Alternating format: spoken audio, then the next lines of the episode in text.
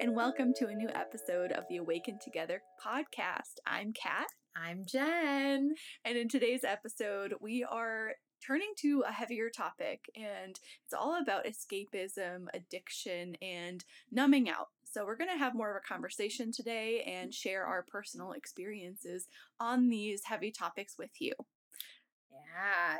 So we're not only going to talk about substance addiction, which I feel like is the very recognized um, thing that falls under the umbrella of addiction, but also look at other forms of it, such as codependency, our cell phone addiction, social media addiction, the stuff that I think we're all experiencing a lot more collectively too, and dive into those topics. So, one of the first things I wanted to bring up is I held a very high standard for myself that I was not an addict. I don't know if anyone relates to this, but I was told growing up that there was a lot of addiction in my family and that I needed to be very careful on being near substances. It was kind of always this fear relationship.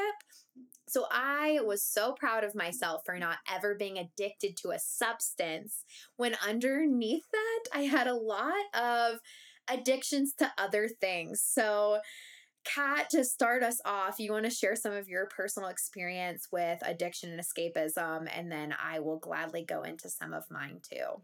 Sure.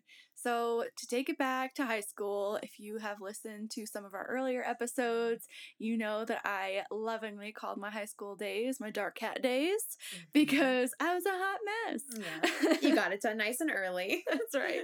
I own it now, and I lovingly look back on that uh, little girl with, uh, I don't know, just like compassion basically because uh, because growing up being a teenager is really hard in society today mm-hmm. so i um i started off i think it was heading into freshman year and i started drinking for the first time uh, to really fit in uh, it seemed like the cool thing to do and while i still wouldn't say that i ever had an addiction to it i i definitely abused it mm-hmm. um, I binge drank a lot. Like I didn't know any other way but binge drinking. Mm-hmm. that was the mm-hmm. norm. Um, having one drink at a time, like I, you know, responsibly do now as a 30 year old, mm-hmm. was a mm-hmm. foreign concept. Yes. and um, just like smoking weed in the school bathroom, like there were no boundaries when it came to escaping for me. And it was also in a sense of fitting in. But uh, when it get when it got a little far for me was when I remember um, like buying alcohol from someone and uh, you know putting it in the water bottles to hide it from my mm-hmm. parents in my room and thinking to myself, wow. I have such a stockpile now. I could just have this whenever I want. Mm-hmm. And that's when I kind of recognized that that's probably not a healthy thought. That's probably toxic and addictive behavior. Mm-hmm. And so I, I, did stay away from that. Um, but but yeah, that was kind of how I treated uh, numbing out and escaping from my my insecurities, my low confidence growing up. And now it manifests in different ways for me. So um, I'll touch on that in just a little bit, yeah. but I want to hear for you, Jen, how that is. Yeah, first to comment on your experience too. We were discussing this topic a little bit before we came on, and I do think that beneath a lot of our turning to substances and things like that is this uncomfortableness with ourselves. Um, I really I think this year was the first year that I wasn't in as much of social settings because I took my year on the road.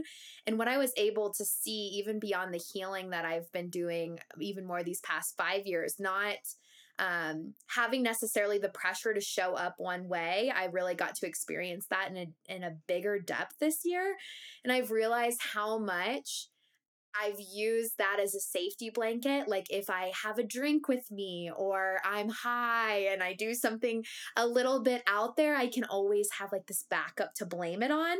And I liked that you said the difference between kind of abuse and addiction because I think that is like a slight difference. And yeah, you can abuse a, a substance and still not fall into that necessarily addiction full mindset because addiction can definitely get to a point where you do need outside help because substances can actually be physically addictive.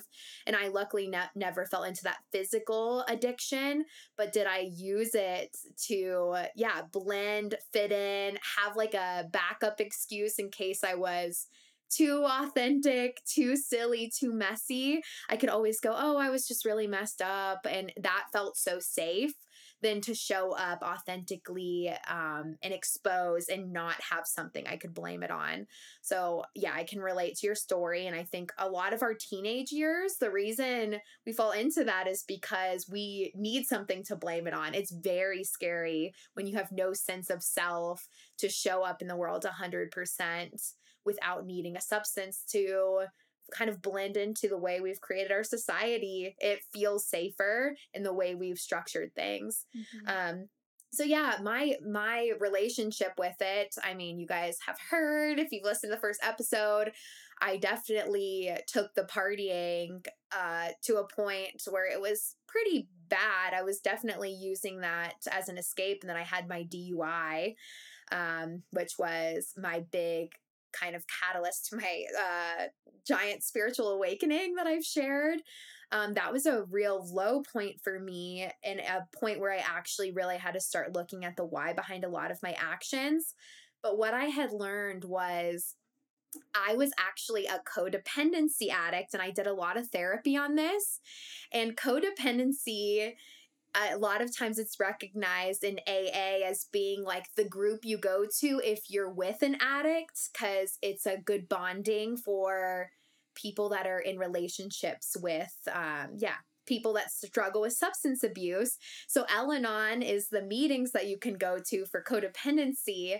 I didn't think I needed that because I was like, I'm not with an addict. Like, I don't think I'm like that extreme. But I read a book once that like hit me right in the gut that she just talked about her own personal experience with codependency. And I really started seeing that I was using people and other people's problems to escape my own very chronically. So you hear people pleasing, which is kind of a little bit of a precursor for codependency. So you have to be careful. But I was addicted to being around chaos and dealing with people that needed me for stability and i took so much pride in being the the friend that was stable the friend that could give advice the friend that was there to yeah to support and had it all together and it was fully fueling my illusion that I was so much better than them. Very subconsciously, not actively, but I definitely looked and reflected back on it later. But I was so entitled to think that I was above the addiction when really, if I didn't have people around me that were needing me, I was actually experiencing withdrawal symptoms where I yeah, I felt empty. I felt scared. Like silence scared me. Um, I would immediately start calling people if I was too alone um, or too, in too much stillness. I would start having all these behaviors that were coming from a place of really bad addiction to people, like truly people. And yeah, learning and taking it as serious as an addiction to a substance was actually very important for me because it helped me really recognize the urges to seek other people almost constantly around the clock because I was so scared of facing me. So mm, that yeah. is deep. And what an incredible realization. I mean, that is something that takes a lot of therapy and a lot of healing yeah. and a lot of looking at your shadows to even understand and this whole process of acknowledging um, your what you're using to escape is a massive step on your healing journey. It's a big part of spiritual awakening yeah, and definitely. you know like we've said it before we'll say it again it's you know the path to spiritual awakening is not all butterflies and rainbows. It's a lot of this kind of work yeah. and holding a mirror up to yourself and trying to realize like what is what are my trauma responses? Mm-hmm. What is triggering me? Why am I this way? And we all know those people who create their own drama. It's kind of similar to codependency, but yeah. kind of on the other side. Victim uh, victim addiction. You can definitely be addicted to even the attention of having a problem. Like it's it's attention seeking Mhm. behavior uh, truly. And addict addiction to attention is really if you peel that back it's a deeper need to feel loved and Mhm. connected and a very poor sense of self that yeah you're uh, you're equating attention to love basically. And that is another big problem. If you weren't given maybe the tools younger to know how to self-soothe or nurture or you weren't really shown a good example of what love's love looks like Mhm. then attention will feel very close to it. And I think a lot of people get addicted to attention Mhm. as well. Absolutely. And we see this, you know, I feel like it's a telltale thing when um when we ha- there's an absent father and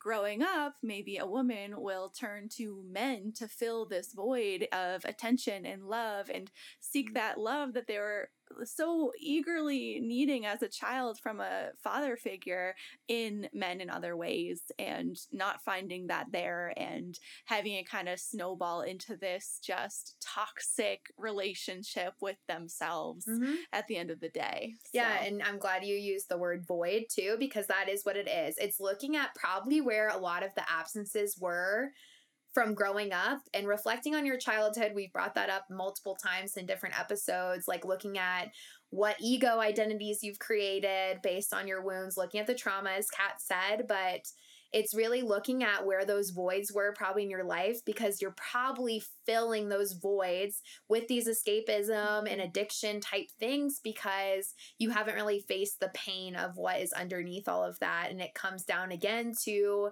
facing some of those emotions, reaching out for help when you need help to even see yourself or being able to have the uh, support of a community, which is why AA has also been like one of the biggest programs for addiction and Mhm. alcoholism.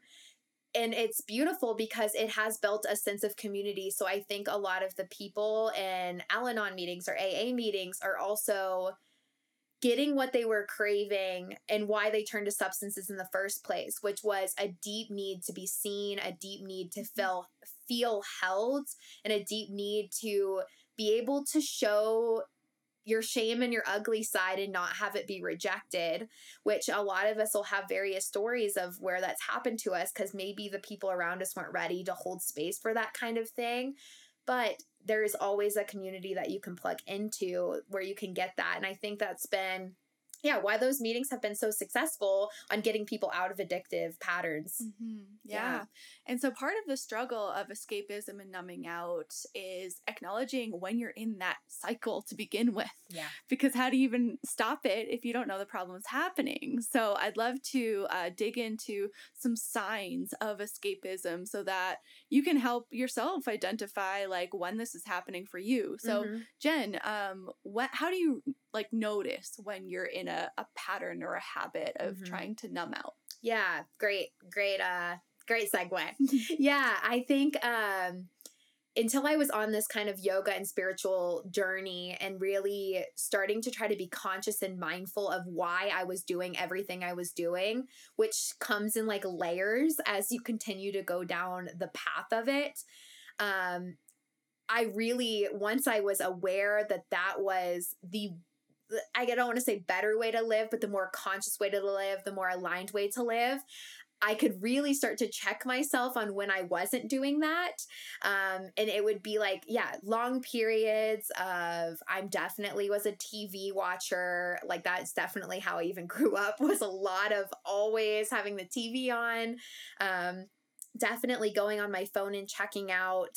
But it's when bunch of period of time has passed and you like completely lost time, which I do want to say too can feel so good because life is so tough that it feels really good to lose time sometimes like being conscious all the time can be exhausting um especially in a world that we've structured with so many rules so many like yeah social norms and obligations it feels great to check out um but it also it goes back to that line we've said once before it's like life living you or you living your life like it's this it's this balance but yeah, when I've lost a lot of time and I I look up and I'm like, ah, where did the time go of the day? And I know I've just been really mindless in what I've do- I've been doing.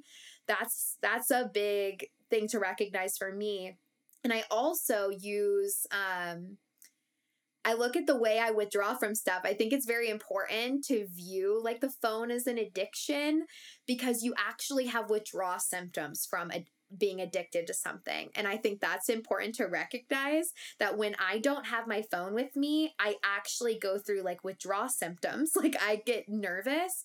And when I realized that I had that strong of a tie to that de- my devices, that's when I also started being better at putting boundaries on how much I was using it. What about Mm-hmm. you? Yeah, yeah. I resonate with a lot of that. Um, for me, I can recognize when I'm in a habit of escapism and numbing out when I am moving super fast in my life.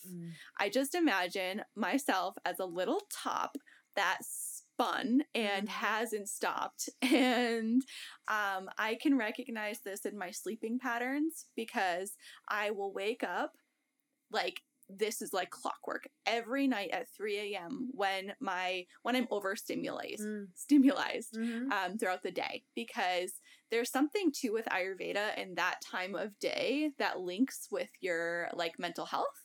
Um, and and yeah, so I'll wake up like I actually did this last night because the home buying process has been so crazy. Kat's moving into a house. it's so cool. ah, it's wild. so yeah, it's been a lot, a lot, a lot, and the we're under contract, and there's just deadlines happening every day, and all the what ifs of like, wow, is this actually a good financial commitment, and not actually taking the time to sit with those feelings and just trying to check things off the list.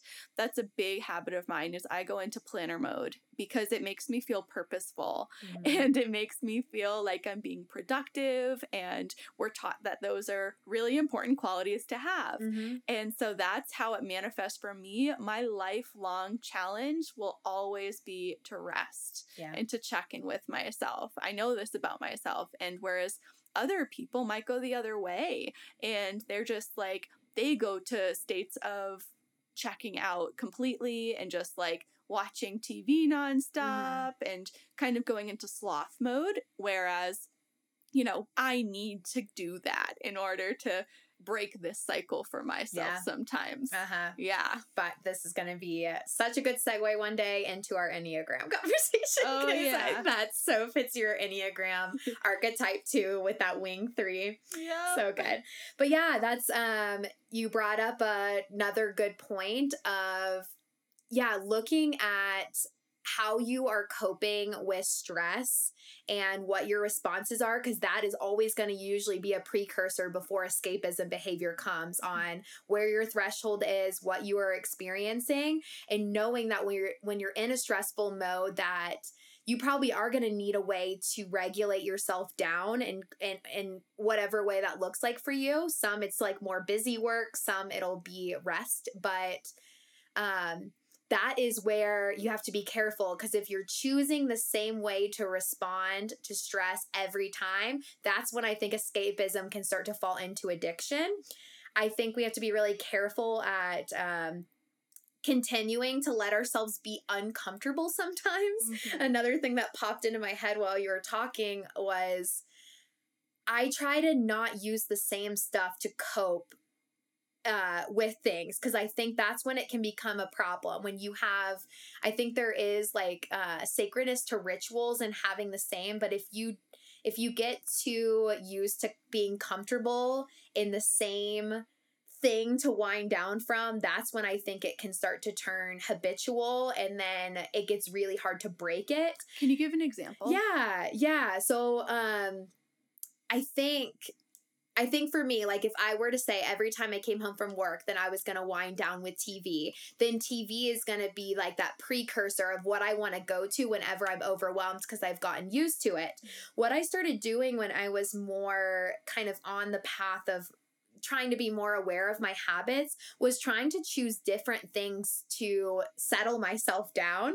I, I like started getting into the mindset, I guess, that I need to practice being uncomfortable sometimes mm-hmm. instead of always going to comfort to feel better, if that makes some sense. It does. And so I started like making myself choose different things. Like one day it would be a bath, one day it would be a book, one day it would be going outside. I started trying to make myself, I guess, diversify mm-hmm. my responses to being uncomfortable which m- maybe there's no backing behind that. That's just been kind of my own experience. But I know the second I turn to the same thing over and over again, then I start craving that same thing chronically. Like if I were to go to my phone to wind myself down every time, I'm going to start choosing my phone again because our brain is always looking for habits. Mm-hmm. It's always looking for um, it's always looking for the same and i think we have to be conscious on yeah what we're choosing why we're choosing it could i maybe diversify my responses to things because it lets you be uncomfortable and maybe more curious than habitual and um, maybe stuck in the same you know like the yeah. same responses does that make sense yeah it does so making it's and it all has to do with our neural pathways because like you said our minds want to go to the easy quick fix that we know and yeah. it's it's like it reminds me of a sugar addiction it's like you're going to crave more sugar the more sugar you eat yeah and it's the same thing with numbing out, checking out. You'll just automatically divert to those habits that maybe at first were a really positive thing, and then they just become second nature to the point where it just checks you out and you're less present through it because you're doing it so often and it provides that that ease for your mm-hmm. brain. Yeah, and looking beyond, yeah, I mean, we were just kind of talking more in the physical. You also will have those patterns in how you respond to things. So making sure you're looking at your responses too. If you always respond with anger and you're becoming addictive to that like anger response, or you always respond with like that why me mentality, you can get addicted to that why me mentality. Mm-hmm. Um, it really is just like choosing to respond to things differently. I really do think that is an underlying like great principle to get used to is what if I tried on a different pair of shoes and tried to like step into this differently? And I started get I remember getting curious about that at the beginning of my journey like I know what I want to say to this, but what if I tried responding differently. And when you do something differently, it physically almost can hurt your body. Like you'll feel it because it feels uncomfortable. And uncomfortable is not what like our ego wants. It wants similarity, but I think in that you really can start to recognize where you're getting stuck and why you're getting stuck is choosing that um yeah, choosing maybe the opposite of what you would normally choose mm-hmm. and like feeling the unco- I guess it helps to kind of trigger your shadows, I guess. yeah. kind of what is happening. yeah, yeah. Yeah. Getting uncomfortable is stretchy. And when we push our boundaries in that way and kind of force ourselves to do what isn't automatic, um, that's where real growth happens because that's where you show yourself that hey, we're gonna do something different this time, and you you change your habits, you shift your life, and that's where like the big changes happen. It's a, a culmination of those small baby steps, and and yeah, I mean, there's so much so much to that. Yeah, and i think i think the important thing to note if you are working on unwinding from yeah, an addiction to anything, like underneath that is going to be some pain. It's it is shadow. It's the shadow that chooses to escape and numb out and check out anyway. Um, so underneath that is going to be a lot of pain surfacing. And so to remember that you don't have to manage that pain by yourself, like find your people, but also know that pain gets a really bad rep for being bad and it's just not always bad. It hurts but that doesn't mean it's a bad thing. Facing your pain and facing the underlying emotions can be the most freedom and um yeah the best steps on your journey can be those moments that you're in pain feeling it, it pain is aliveness it's aliveness that maybe we don't crave, but it is the opposite of being dead and numb. So remembering to like honor some of the pain that comes up as you start to face some of this stuff because it's yeah, it's another level of like deeper healing. Absolutely. And when you don't have those distractions, it's in your face and you're forced to deal with it. Um, it's it's hard. So mm-hmm. you can set yourself up for success in a number of different ways to make this process easier for you. You can reach out to a friend. Maybe it's the same person, maybe it's your partner, as you're switching up your habits. And you know, you can even hold each other accountable. Um, you can say you're trying to shift your habit from watching TV automatically when you get home, or even just having it up in the background while you're eating or or doing things. Double screening is something mm-hmm. that I get super guilty of being on my laptop in front of the TV screen, but it is comforting. So sometimes I let myself. But if you want to try to crack that habit, um, setting yourself up for success could look like having a book that you've been wanting to read right in the place where you'd normally sit down to watch TV. So it's mm-hmm. in your face and it becomes like a next automatic way where you're you're kind of thinking about your future self and ways where you won't just kind of sink back into those old habits. I love helping my future self. It's like one of my favorite things to do. I love it. Set yourself up for success. Um, yeah, great advice. And yeah, find your community. And I, I seriously, I really do rec- uh, recommend like the Al-Anon meetings. Like it's really beautiful if you don't have a community. Our Awaken Together family is getting bigger and it's been so nice to see that too. But tap in with people that can hold that space for you because it's really scary to unveil all that stuff if you don't have a support system because part of the reason some of the addictions might have been started in the first place is because maybe your environment hasn't been a very safe space to expose your authentic self. So, yeah, find your community, really really find your people. I've said it a couple times that I, that is that is so significant. And as they say in AA, it's there's a surrendering to kind of a higher power too. And I do think if you put energy towards consciousness, you get a lot more than you're expecting to get. Mm-hmm. Um, I really do believe in that higher power being there and helping too. And mm-hmm. that is my spiritual side. yes. When yeah. you put the intention out there, you're met with everything that will help align you to get there. Yes. So, so go through that little rocky patch, but know like there is a big system that'll help when you have a form of surrendering mm-hmm. and trust and you show up and do the work. So, yeah, just ask and you shall receive yes. So, this was a great talk. We wanted to emphasize if you have not gone and rated our podcast, we would love to have a rating so that we can continue to build our reviews and build our community. And we have our Awaken Together podcast Instagram page. If you are not on there, we would love to follow. Yes, thank you so much. And one final reminder that we have just a few spots left on our upcoming Awaken Together retreat in Breckenridge, so Colorado. Exciting. Yeah, we haven't even publicly launched it yet. And just from announcing it here on the podcast, we have five spots taken. And we assume that two to four of those will be taken the next uh, few days. So message us on Instagram again, find us. We love to hear from you and just connect deeper with community. Um, you can also go to catalystliving.com slash offerings to check out more information online. But that's all we have for you today. Hope you have a wonderful week and we'll see you next time. Bye.